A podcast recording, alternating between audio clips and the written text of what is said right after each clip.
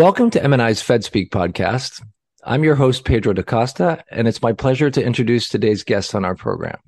She is Priya Misra, Managing Director and Portfolio Manager at JP Morgan Asset Management. Misra was previously head of global rates research at TD Securities, and she's been a member of several major industry associations, including the New York Fed's Alternative Reference Rate Committee and its Treasury Market Practices Group. Thank you so much for coming on FedSpeak. Thank you, Pedro. Happy to be here. So we seem to be at a key inflection point for financial markets as the world's major central banks, especially the Fed, look to be done raising interest rates and the debate actually shifts toward when they might begin to cut. How are you navigating this dynamic and how is it informing the kinds of decisions you make as a portfolio manager? Sure. So actually, before I start, I should say these are my views. They're not JP Morgan's views or JP Morgan Asset Management's official views, but I'm happy to share my perspective. I'm glad you call it an inflection point. I do think we're at an inflection point. We think that the last Fed hike is behind us. And we think we're in this, and you know, turning points are always hard. Inflection points are always difficult. The data is not leaning one way definitively or the other. But we think the Fed does think that policy is quote unquote in a good place. And so they're likely the, the bar for them to hike more, I think, is high. I do think that the bar for them to cut is also fairly high, but the market has jumped from a month ago talking about more hikes to now when does the Fed start to cut? So the market does tend to overshoot. I think we focus on one narrative at a time, and certainly the narrative seems to have shifted towards when the Fed eases. I think we have to be nimble here because the market can overdo moves. We're also at the time of the year when liquidity is not great. You know, people have struggled this year uh, in terms of you know putting money to work. Cash has been the best asset class. Risk assets are doing well. I think so. The way we we're thinking about it right now, I think generally across asset classes, we're pricing in a soft landing.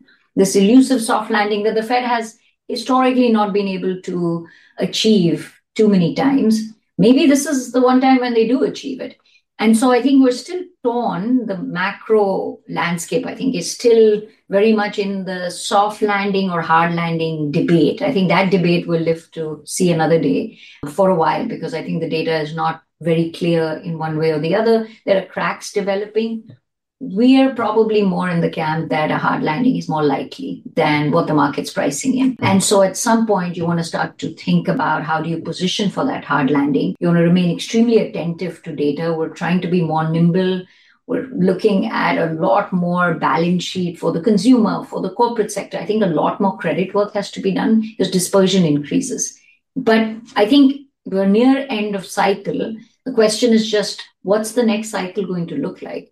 and then what's the Fed reaction function? So lots of question marks out there, but if I were to distill it, it's really watching all the data, you know, aggregate level data as well as the dispersion. So the consumer, for example, I think it's hard to just look at one retail sales. We're looking at a lot of underlying data to understand what consumers are where at, at what income spectrum are consumers struggling is that broadening out i think things like that we're spending more time looking at data and thinking about the Fed response, which I think we've been used to a Fed that's been extremely preemptive. I think it's going to be harder for them to be preemptive this time around. And so making sure that we're not positioned in portfolios for a Fed response that may not arrive in time for the market. I think just trying to be careful around both the data as well as the Fed response function. I think both are a bit in flux here. So, if I understand it correctly, your baseline is a soft landing, but you see a decent chance of a hard landing. Is that exactly? Fair? Yes. And, and I think it's it, will change with time. I think soft landing right now. You ask me, you know, I, am careful not to say that we we always have a hard landing six months out, but I I still believe in the long and the infamous or famous, I should say, uh, long and variable lags. We do think will play out. I actually think the lags are much longer because of the lock-in effect. Corporates, consumers, everyone locked in at low rates. So when that debt has to get refinanced, or the variable rate starts to bite in terms of higher interest rates, it starts to impact the economy. So, six months from now, a hard landing might well be our case. For now, we're in a soft landing, but I, yeah, I would say we want to be ready for every. Remember, every hard landing starts out looking like a soft landing. So it it'll probably be our base case six months from now. But yeah, right now we think we're in a soft landing. with a decent chance of a hard landing over the next six months. So, would the hard landing be caused by the lags that you described or by a kind of policy error by the Fed where it chooses to remain too restrictive because of this kind of perhaps this inability to be preemptive in a rate cutting cycle that has followed an inflation surge rather than one that's just responding to recession?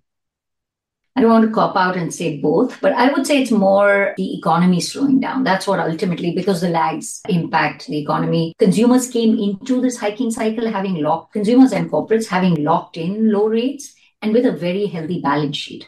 What we saw over the last two years is those interest rates rose, and at some point you've got to refinance your debt. And the balance sheet that looked extremely healthy a year ago, two years ago, with large amount of savings, that balance sheet looks less healthy today. So ultimately, it's the lags that slow things down. Even if the Fed was preemptive, the lags work both ways. So even if the Fed began to cut rates, and that would certainly ease financial conditions, I think for the economy to quickly turn around and start to accelerate is uh, would be anyway harder to see but i do think that they'll be slower i don't know if it's a where i struggle with is your policy mistake point you know if they really want to put the inflation genie back in the bottle it's not clear that it's a policy mistake. Maybe they have to stay restrictive for a little longer. Who knows what R star is, um, short term, long run? I mean, I'm sure the Fed does a lot of work. We all have thoughts on it, but you have to be very humble when it comes to these stars or how high can they, what's exact, what's Nehru. And so I think they might be just hesitant to start to cut rates because they know that there is a risk that inflation can reaccelerate. And inflation notoriously is impossible to forecast in a short term period, as we've all learned, I think, the hard way the last few years. So I think they'll be slower, but the hard landing is rate hikes having the intended impact and the uncertainty around what R star was, I think, um, for the market, for the Fed. So as the economy slows down, the Fed's a little reluctant to start to cut rates. But I do think that they will respond once the unemployment rate has risen sufficiently and inflation is close to that 2% level. How confident are you in the disinflation story that seems to be underpinning this market hope for a rate cut? Uh, the, I mean, the story is basically that inflation is going to fall faster than the Fed expects, and therefore they'll have to adjust the nominal rate in order to keep real rates constant. Right. And that's something we've heard from President Williams and now Governor Waller's brought it up. Um, so a lot of that does rest on, you know, inflation continuing to decline. When I think about inflation, I mean, there was supply related factors and demand related factors for inflation. And I think the supply factors have largely come down and that explains a lot of the decline in inflation. I think on the demand front, a lot of the work has been done. I'm not sure it's enough to get inflation down quickly. Inflation is famously the most lagged economic variable. I mean, you go back to 2008, it takes a while for inflation to come down. I guess I'm a little sympathetic to ECB's Schnabel, who brought up the last mile. And as a runner, I know how hard that last mile is, but I am thinking that getting from three to two, or maybe, you know, uh, 2.8 to 2%, that might be a lot harder for the Fed to engineer with a very tight labor market. So I think in you know I don't see inflation resurging, but I think the straight line down, which we sort of saw from five and a half percent PCE to four percent PCE, I think that decline slows down, or that the slope of that decline I think starts to peter out. And that's what's going to make it very hard for the Fed to respond quickly because if their target is at two and we're at 2.6, well, that's far off enough. And I don't think they want to signal that it's a little loose in terms of that 2%. So I do think inflation should decline. It's just that pace of decline, unless the labor market softens much faster in the near term. And that's what, you know, recessions are always nonlinear. And if we get a sudden shock or there's some sudden rise in the unemployment rate, and the labor market weakens and wages come down, I think inflation can continue to decline. Otherwise, I think we might stall out around that two and a half to 2.7 on PCE. And that'll be a little too far away from 2% for the Fed's comfort. So, when do you realistically expect them to start cutting? Uh, and what do you think will be the, the, and do you think they'll have to perhaps cut more slowly than in past cycles because of the things we've already discussed, this sort of the need to completely extinguish inflation in a way that they haven't had to in past cycles? Sure. So I'm glad you asked about cuts because I think they have to cut in either uh, case. You know, this idea that I think a month ago there were people in the market who thought that the Fed doesn't have to cut rates at all. I would I struggled with that because in the soft landing scenario, I think they're cutting um, in line with inflation to keep policy at the same level of restrictiveness. In the hard landing scenario, they're trying to get policy accommodative. So if we were to sort of think about these two sorts of cutting, in the soft landing scenario, I think they have to cut simply as inflation comes down. And we think that that could be a slow decline. You know, I think the market's largely priced for that. Sometime in the middle of next year, and you get cuts, I would argue, from five and a half at the upper bound to maybe three, three and a half over the course of a year or two. I do think it'll be a slow cutting cycle because, or I don't know if you call it a cycle, but a slow amount of cuts, 100 to 150 basis points of cuts in line with inflation. If inflation de- decelerates slowly, that's a slow cutting cycle. In the hard landing scenario, that's where I think the Fed, I do think they'll be later to cut in that scenario because they will want to make sure that inflation is, you know, back close to 2%. So I think they might be late to start. There, I think they'll be extremely aggressive in terms of cutting rates because that's a response to get policy accommodative rather than to just keep the same level of restrictiveness. So I think in that scenario, I would see them, given the way we're seeing the labor market evolve, if that cutting cycle starts in the second half of next year, that could be a really fast 300 basis points of cuts in from the third quarter to like the middle of 25. The market's not pricing a fast cycle. I actually think the market may be pricing in a weighted average uh, probability of these two outcomes. But it feels like we don't have enough of that hard landing probability being priced in because the what I call trough rate, or maybe now we can start calling it the new terminal rate, but the endpoint after the cuts have been priced in, that's still at three and a half, which to me is a high R star, high neutral rate, soft landing ish scenario. I think I would argue even in a soft landing, they may have to get closer to three or two and a half rather than three and a half but in a in a hard landing, they're going much lower than three and a half. I think we're talking. I don't know about zero, but we're talking one and a half, two percent. Because if you have a mild recession, they may want to get policy real rates into accommodative territory. So there are two, almost two somewhat different paths. Both the start of both, I think, does depend on inflation and the unemployment rate. I think if inflation is at two and a half, but the unemployment rate is close to five, I do think they start to cut. And that's what we'll all be watching every Fed official and every line in the minutes to try and figure out what's that threshold and is it moving away from because we've seen over the course of the last year the fed focused from growth to inflation back to growth and i would argue in the last month onto financial conditions so i think it's an evolving reaction function both in terms of what goes into it and the coefficient as they try and you know try and get that soft landing. But i'm not sure. Sometimes the economy can move in strange ways and they may not be able to achieve it if they start a little bit late and the economy just takes a while to respond to interest rate cuts. Is a hard landing scenario one in which they'll also have to halt qt what's your view on how that program is going and how much room it has to go sure so qt is i think famously nonlinear the first and I wish I could give you a dollar amount or a percent of GDP, but it's the first certain amount has absolutely no impact because these reserves are sitting in banks as excess reserves. The reserves get drained. There's more treasury supply, but you know we already have I think a lot of supply to take down. So I, I would argue QT so far has been remarkably successful. Really, no impact on any. I mean, there's more treasury supply. And so, should that mean higher term premium? Sure. But I think the market's been able to handle it. I do worry about a point when reserves decline too much. We're not there yet. There's still about 870 billion in RRP, um, and it's been declining quickly. If that continues to decline all the way down to zero, I think we've got 870 billion worth of QT that can happen without really any impact. Um, and there have been Fed officials who've argued that they can cut rates. And I think that's the soft landing cuts when they're just trying to maintain the level of restrictiveness, in that scenario, they can continue QT until they see some stresses in the money markets.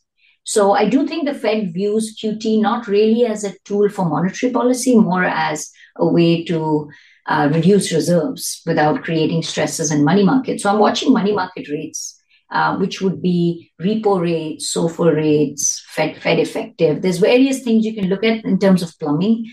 The standing repo facility is there, which did not exist in 2019. I don't think it's going to be enough. Uh, at some point when rates start to rise, I think the Fed will take information value from standing repo and stop QT. In a soft landing scenario, I think second half of next year is where I expect RRP has declined to some minimum level. I don't know if it's going to be zero. I think something above zero, and that's when they would stop QT.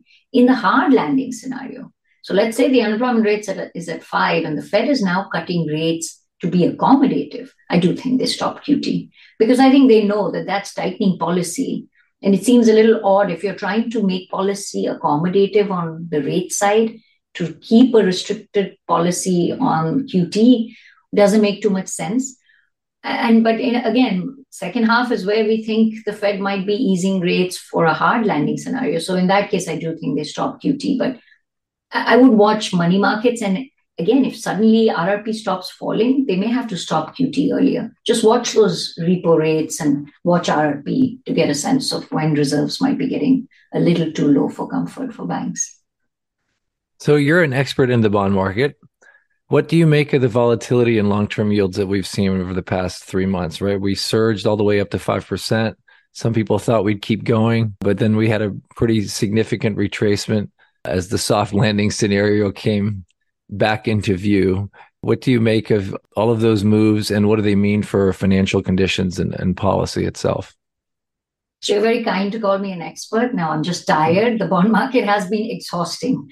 I will say that right up front. I think, you know, the move September, October timeframe was sort of a perfect storm. We had strong data, and I think Governor Waller said it well, like third what happened in the third quarter. But really the consumer was on fire the labor market was strong. So you had really strong inflation was not decelerating as fast as it had earlier. So you had strong economic data. You had a Fed that was signaling higher for longer, perhaps more hikes. And then you have an inverted yield curve. And so, you know, there was a lot made about too much supply. No, I think the demand side stepped away. If I have an inverted curve and I can leave money in a treasury bill at five and a half, for me to go and buy 10 year treasuries at four and a half doesn't seem that exciting. Not if the Fed is signaling no rate cuts in the near term. So I think all of that fed on itself. I would argue the treasury market is less liquid today. I think it's the new normal of liquidity, really. You don't have as much, or you have no really Fed intervention. Global central banks are not buying as much in treasuries. I would argue some price insensitive buyers, US banks, they were big buyers in treasuries they're not there. So you've got a market that's relying more on price sensitive buyers, and dealer capacity is not has not grown while the treasury outstanding market has grown a lot. So I think that's resulting in overshoots in terms of what rates are doing. I think the move from 450 to 5 was an overshoot. And it was hard. As somebody, I can tell you, I wanted to go long in that entire time period. And as somebody who was very vocal at 450 saying you should be buying here, by 475, I'm hiding under the table. And by 5%, you can't see me because it, it's just very hard to draw a line in the sand when a market is less liquid and to say this is true value when I thought value was 50 base points away. So I think as vicious as the move was going up to 5%, it's been vicious on the way down. The data has slowed and i think that makes sense. I mean the lags are playing out. We can debate or i think what we know is things are slowing. Now the debate is are we just slowing to some below trend 1% type growth or are we slowing to something more sinister and we're going into a recession that's what the debate i think over the next 6 months will be inflation i think should continue to decline we can debate the the pace of that decline the fed reaction function I think we'll be might we might be disappointed that the Fed is not cutting rates soon enough. But that's I think going to be the the debate in the bond market. I think that matters for the curve. So I'm a little more torn on the curve. I think over the long term, the curve should steepen. But if the Fed is not about to signal rate cuts imminently or aggressive rate cuts, I think the curve stays around here. But the level of the 10 year, I think you know, 350 to 4% seems like a fair level, which is pricing in some chance of a hard landing and some chance of a soft landing. So I still think there's room for the 10 year to decline some more. I don't think there's fiscal restraint. Supply will remain a long term, or fiscal issues remain a long term problem for us. But I think that demand side that had stepped away, there's enough uh, demand, I think, that the price clearing level for treasuries should be maybe I'll widen out that band three and a half to four and a half. I, I think that's fair. If the data turns out to the consumer remains resilient, maybe we uh, go back up to four and a half. But I think that 5% was an overshoot. And uh, I think that might be behind us. I think now we're in a FOMO world where investors that, and I wonder if that's the focus, that'll be the focus over the next year, there's like almost 5 trillion sitting in money market funds. I think that's, it felt great when the Fed was hiking because you just earned more as the Fed hiked. If the next step is Fed eases, or if, you know, at some point you want to move out from the front end, where do you invest? And I think the, what we've seen in the last month is people realizing they don't have enough duration or they don't have any enough risk assets. So that's why it's been a buy everything move in the last month, and that might continue into year end. The year end rally might take hold. But at some point, I think that's when fundamentals matter. And, you know, and if the economy doesn't go into a hard landing, then I think 350, 375 might be as low as the 10 years going to go, given supply, given that inflation probably stays above 2%. So I think for us to go below three and a half, you do need a hard landing. Do you see the scarcity of liquidity in the bond market that you described as a major financial stability risk, or is it something that we're going to muddle through? I think we have to get used to it. Um, and so you're going to get large moves. You know, back in the day, I'm old, but like 10 years ago, I thought a five basis point move would get me excited. Now you need like 10 basis points for me to say, okay, now this is a big enough move. I think we just have to get used to more volatility um, the QE world is behind us. We're not in negative real rates anymore. I think actually bonds are exciting because we finally can compete with every other asset class out there in terms of positive real rates.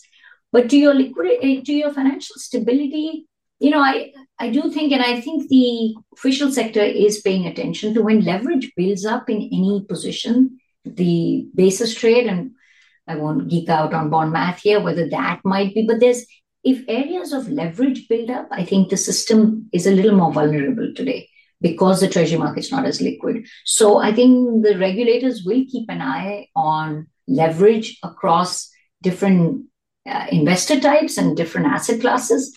And I hope they do because that's where the financial stability risk will come from. If there's a shock in any area and deleveraging, I think you can get bigger market moves. But right now, I don't see any area in the treasury market where I would say that there's particular concern, but I think we just have to get used to larger moves within a range. I think we just move around a lot as we try and figure out which path the economy and the Fed are on. I also wanted to get your thoughts on kind of Fed messaging about higher for longer, if that's if that is in fact their stance. I was surprised. I don't know what your take on on it is, but I was surprised to see Governor Waller entertain rate cuts. I think he mentioned potentially in three, four, or five months was the quote from his his remarks yesterday. Does that create the potential for financial markets to get overexcited and loosen financial conditions more than the Fed intends? Yeah, it's a good point because there's a delicate dance, I think, that the Fed embarked on in November by bringing up financial conditions as one of the reasons for the pause. I think they run the risk that if financial conditions loosen too much, then the Fed has to jawbone the market back. And so they're trying to keep financial conditions in some sort of a band, and they're being clever and not telling us exactly what these uh, guardrails are or which financial condition index, because we know they look at everything. I think the Fed, uh, I, I, struggle sometimes with Fed speak because I don't know the uh, economic assumption behind a view. I wonder if Governor Waller's view on rate cuts is predicated on inflation getting to 2% in the next five to seven months. And if that happens, then I think President Williams, Governor Waller actually are saying a very similar me- or, or are giving a similar message, which is that if inflation gets down to 2%, then yes, keeping Fed funds unchanged is actually making policy more restrictive. And so cutting for that reason. And I that's how I read the message. I mean, it the market ran with a very dovish message. And I was certainly talking to clients who were wondering how quickly can they cut. And when I said, well, depends on inflation, they almost didn't want to hear the depends part of it. And I think that's the risk markets will have. But you know what? You can only deviate that far away from the Fed message before we're always like half a day or a few hours away from the next Fed message or the next Fed meeting. So the Fed has the ability um, and Fed watchers like you talking about they don't run away with this message. They're not about to cut rates uh, significantly. And I think at some point we'll also have to debate what does this next set of cuts. I think in a soft landing, the Fed will be a very reluctant cutter or easer. Easer, they, they ease policy very reluctantly because they want to keep inflation expectations anchored and financial conditions prevent financial conditions from easing a lot. And we have we're not we're not really used to a reluctant ease easing Fed, right? The Fed's typically been aggressive because we've been in a recession. So I do think they if the market runs away with pricing in the first rate cut is priced for May of next year. And if really that moves much further in because we get a data point that suggests things are slowing, I think the Fed has a chance in the December meeting. Like I'll be focused on the dot plot that was exactly my next question. Would they push back on financial yeah. conditions loosening by sneaking in another, or not even sneaking it in, just maintaining that additional rate hike that they had priced into the September SEP? Well, if they don't hike in December, then even if they keep the median unchanged, the market will say, okay, that's old news. I think the 24 cuts, do they keep two cuts in 24 or make it one cut, which if you make it just one, one ease, median dot implies one ease, that might seem very hawkish. Well, it's certainly hawkish relative to market pricing, but actually it's offsetting the fact that they didn't hike in 23. Well, like this one additional hike in 23 didn't happen, so they don't need to cut one additional time in 24. And I worry that the Fed might go into the meeting thinking that one cut in 24 might be market neutral, I think it will be considered hawkish because the market sort of believing a much uh, you know lower or many more cuts than the Fed has has projected. I do think inflation's come in lower than the Fed forecast, so I think they can justify still keeping two cuts in the median. And I know that the Fed any Fed official will tell you that they, it's not they don't work on messaging. These are individual dots. Um, but I think through the press conference or the statement or the dot plot, the Fed can sort of say, not so fast. We need a lot of things to happen for us to cut rates. And maybe clarifying the economic assumption behind rate cuts. I think just stressing on that, which 4.1 on the unemployment rate and 2% inflation, I think require, you know, could be consistent with a couple of cuts. And if inflation actually starts to stall, that they don't cut rates. I think that's the nuance that the market will be looking for. And I think Fed officials have the ability to uh, convey that. But, you know, the market runs away with it and then the Fed comes back and we have Chair Powell speaking not, you know, that far away. So I wonder if he can bring the market back somewhat on message that only under certain conditions does the Fed cut rates. We will look forward to his remarks at Spelman College on, on Friday. That was Priya Misra, Managing Director and Portfolio Manager at JP Morgan Asset Management. Thank you so much for coming on FedSpeak. Thank you, Pedro. This was fun.